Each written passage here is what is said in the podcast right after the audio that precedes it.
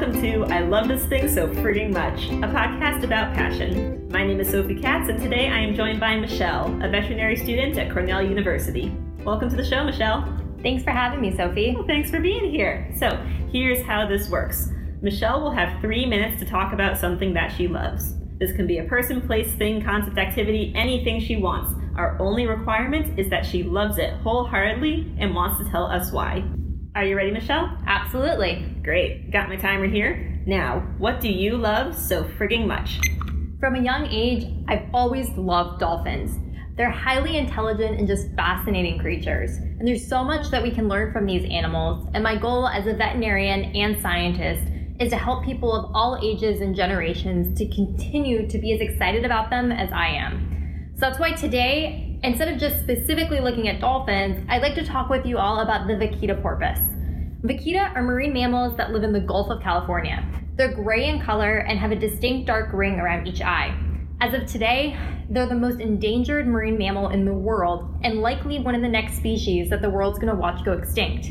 Between 1997 and 2019, their estimated population dropped from approximately 600 to fewer than 20 individuals. Many of these animals were killed by gill nets, which are essentially like walls of netting that fishermen place and leave out in the water column to catch fish.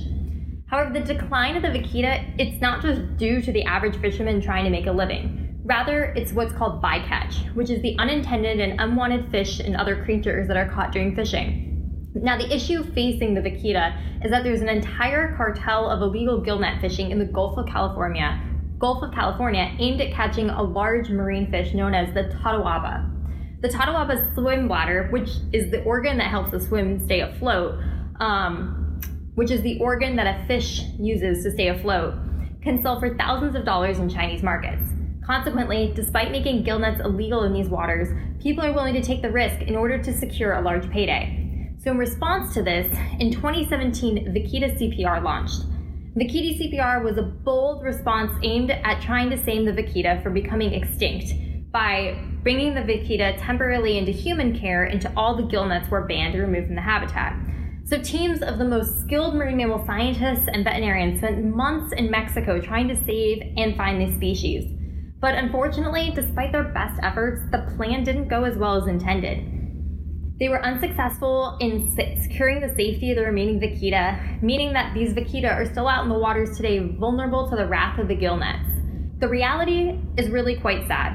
And despite the incredible efforts made by some of those brilliant scientists in the world, this species is likely to become extinct in the really near future. So I share this story with you not to create sadness or cause distress, but it's because I love them so much and want to protect them. I share it with you to increase awareness of the problem, and I want to help inform and inspire you to think about what each and every one of us can do to help the vaquita, as well as other species in the world that are currently endangered and facing extinction. Thank you for coming and telling us about dolphins today. You're so welcome, Sophie.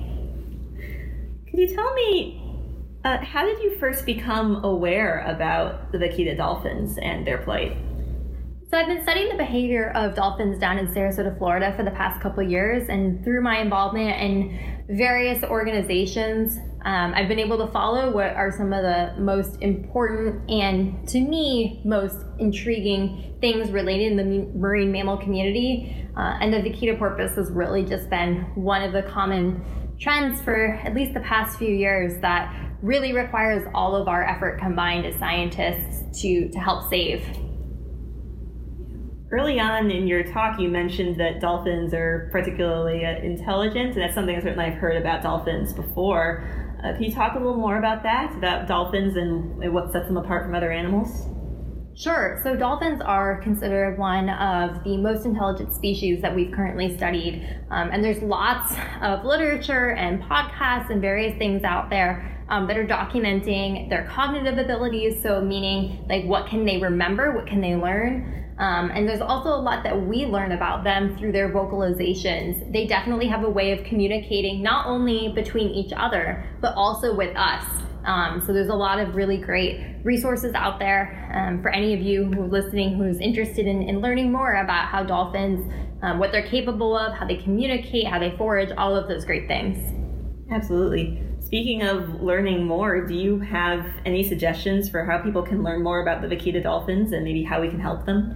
Yeah, so for those of you listening today, if the story interested you and you'd like to learn a little bit more about the Vaquita and the rescue efforts, as well as some of the political issues surrounding the, little, the illegal trade of the totoaba fish, um, I highly recommend that you watch a documentary called Sea of Shadows. Was produced by Leonardo DiCaprio, and the documentary really opens your eyes to the problems facing the vaquita, as well as the risks that hundreds of people are taking in order to save the species from extinction. Thank you. I, this is a you didn't mention this, but I know that you have worked with dolphins and other marine animals in the past. Do you have any memories or stories that you would like to share about your experiences working with these animals you care about so much?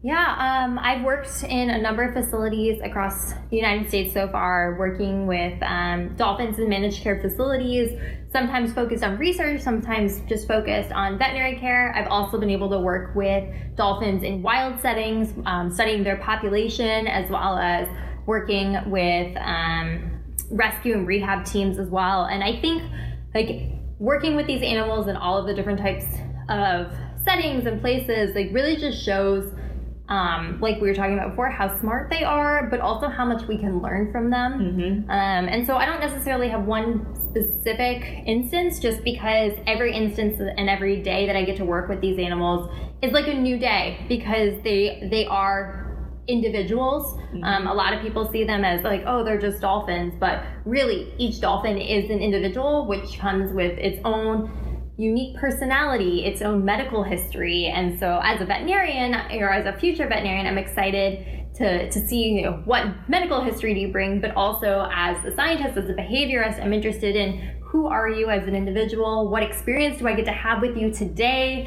Um, and so it's really just you know when I when I look at their face and um, if you've ever looked at a dolphin, like their rostrum, which is their um, like bottlenose part, it looks like they're always smiling and you know, it's definitely not the case. They they have a range of um, emotions per se, and so they can, you know, they're not always happy despite the look of it, but it, it is hard when you look at them and they're smiling at you not to just smile back. Absolutely. We get to share this world with a lot of interesting creatures. Yeah. Michelle, thank you so much for telling us about something you love today. You're welcome, Sophie. And thank you to everyone who listened too. I hope you enjoyed learning about the vaquita um, and you definitely watched the documentary Sea of Shadows. Absolutely. And thank you, our listeners, for tuning in today. If you would like to learn more about dolphins and what Michelle told us today, you can find some helpful social media information in the episode description. And don't forget to use the hashtag LoveThisThingCast to tell us about the things you love. I Love This Thing So Frigging Much is a production of Through the Window Media. This episode was directed by Sophie A. Katz and edited by Melissa Block. You can find us at Through the Window on Twitter, Facebook, Instagram, or Tumblr. That is T H R O U, the window, at all those social media sites. Be good to yourself, be kind to each other, and you'll hear from us again soon.